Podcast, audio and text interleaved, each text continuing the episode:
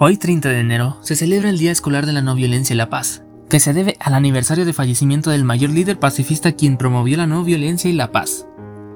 Hablamos de Mahatma Gandhi, que por defender dichas ideas fue asesinado en 1948 en su país natal, India.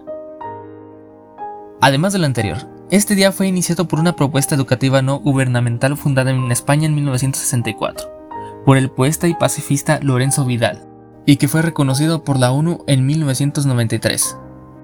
Como uno de los principales objetivos de este día es concientizar al alumno sobre la importancia de llevarse bien con los demás y que hacer y soportar el bullying no resuelven los problemas.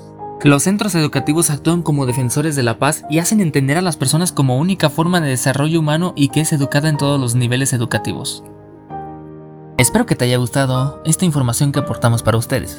Hazlo llegar a más personas compartiéndonos en redes sociales para que sepan lo importante que es el día de hoy, 30 de enero, Día de la No Violencia y de la Paz.